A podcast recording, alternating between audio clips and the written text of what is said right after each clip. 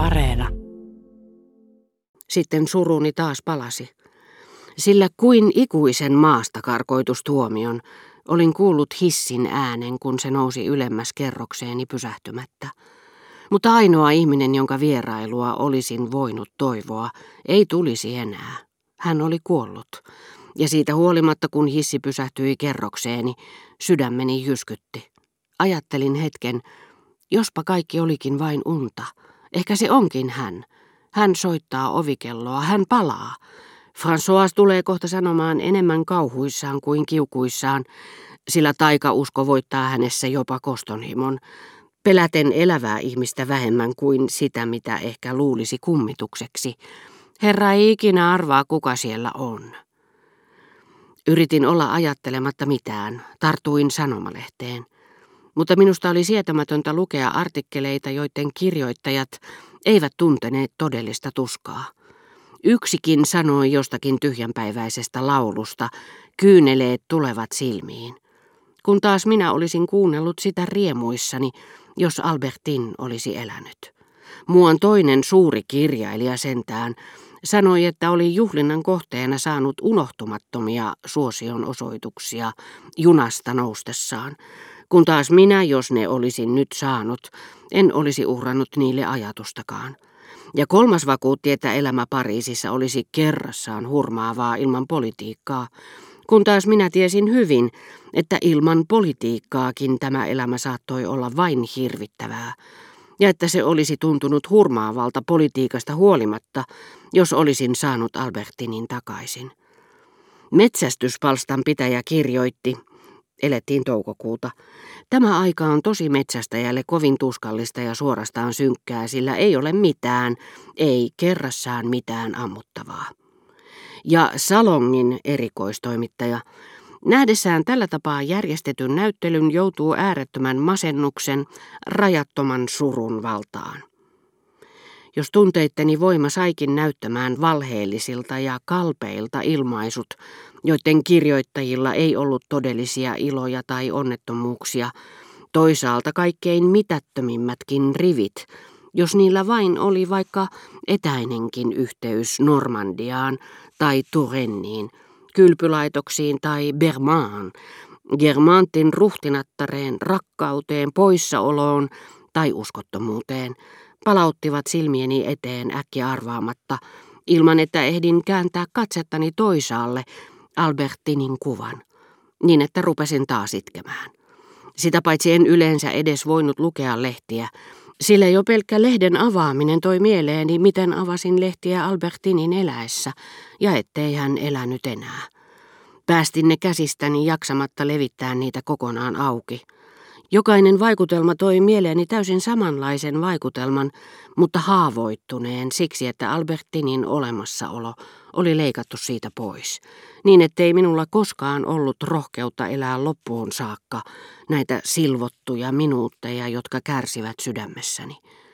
Silloinkin, kun hän vähitellen lakkasi olemasta läsnä ajatuksissani, ja kaikki voipa sydämessäni, minun koski äkki arvaamatta, jos minun täytyi mennä hänen huoneeseensa, niin kuin siihen aikaan, kun hän vielä oli siellä, hapuilla valoa, istua pianon lähettyville. Moneksi pikku kotihaltijaksi jakaantuneena hän asui kauan kynttilän liekissä, oven kahvassa, tuolin selkämyksessä ja muissa vähemmän aineellisissa seikoissa, kuten unettomassa yössä tai mielenliikutuksessa, jonka oli aiheuttanut minua kiinnostavan naisen ensivierailu. Siitä huolimatta ne harvat lauseet, jotka silmäni päivän mittaan lukivat, tai jotka ajatukseni muistivat lukeneensa, herättivät minussa usein julmaa mustasukkaisuutta, ei niinkään siksi, että ne olisivat pätevästi todistaneet naisten olevan siveettömiä, vaan pikemminkin palauttamalla mieleeni jonkin Albertinin elämään liittyvän vaikutelman. Silloin hänen hairahduksensa siirtyivät tuohon unohtuneeseen hetkeen, jonka voimaa ei ollut heikentänyt se, että olisin usein ajatellut sitä, ja samalla niistä tuli jotenkin läheisempiä, ahdistavampia, kammottavampia. Silloin aprikoin taas kerran, oliko sittenkään varmaa, ettei kylvettäjättären paljastuksiin ollut luottamista. Hyvä tapa saada totuus selville olisi lähettää Eme Tourenniin viettämään muutama viikko rouva Bontampin huvilan naapurustossa.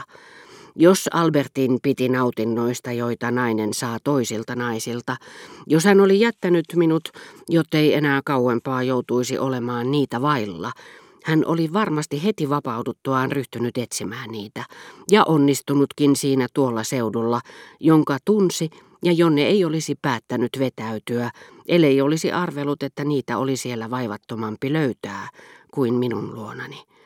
Ei siinä itse asiassa ollut mitään ihmeellistä, ettei Albertinin kuolema ollut muuttanut huoliani sen enempää. Silloin kun rakastajatteremme on elossa, osa ajatuksista, jotka muodostavat sen, mitä kutsumme rakkaudeksi, tulee mieleemme hetkinä, jolloin hän ei ole vierellämme. Näin totumme ajattelemaan, että unelmiemme kohde on poissa oleva nainen, joka silloinkin kun pysyy poissa vain muutaman tunnin, on noitten tuntien ajan pelkkä muisto. Siksi ei kuolema muuta suuriakaan.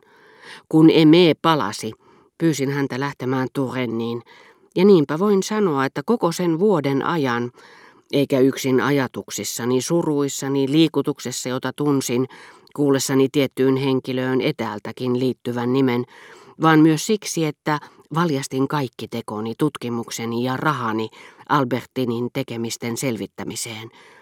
Elämääni hallitsi rakkaus, todellinen suhde Albertiniin, ja kaiken tämän tein kuolleen naisen vuoksi. Joskus sanotaan, että ihmisestä voi jäädä jotakin jäljelle hänen kuoltuaan, jos tämä ihminen on taiteilija ja panee teoksiinsa jotain itsestään. Saattaa olla, että samalla tavalla eräänlainen istukas, joka on otettu ihmisestä ja siirretty toisen sydämeen, jatkaa siellä elämäänsä senkin jälkeen, kun ihminen, josta se irrotettiin, on kuollut. Eme majoittui Rova Bontampin huvilan viereen. Hän tutustui kamarineitoon ja vaunujen vuokraajaan, jolta Albertin kävi usein hakemassa vaunut koko päiväksi. He eivät olleet huomanneet mitään. Toisessa kirjeessään Eme kertoi kuuleensa kaupungissa työskentelevältä pikkupesijättäreltä, että Albertinilla oli erityinen tapa puristaa tätä käsivarresta silloin, kun tämä toi pyykin takaisin. Mutta neiti ei koskaan tehnyt hänelle muuta, pesijätär oli sanonut. Lähetin Emeelle rahasumman, joka kattoi hänen matkansa. Kattoi sen kivun, jonka hän vastikään oli minulle kirjeellään aiheuttanut. Ja samalla yritin lievittää tuota kipua ajattelemalla, ettei tuollainen tuttavallinen ele riittänyt todisteeksi mistään paheellisesta halusta. Ja juuri silloin sain Emeeltä sähkeen. Kuullut mitä kiinnostavimpia asioita, paljon uutisia kerrottavana, kirje seuraa. Ja seuraavana päivänä tuli kirje, jonka kuori sai jo minut vapisemaan. Olin tunnistanut sen olevan emeeltä, sillä joka ikisellä ihmisellä, vähäisimmälläkin, on käskettävissään nämä tutut pikkuolennot, jotka yhtä aikaa sekä elävät paperilla että uinuvat eräänlaisessa horteessa, oman käsialan kirjainmerkit, jotka kukin yksin omistaa.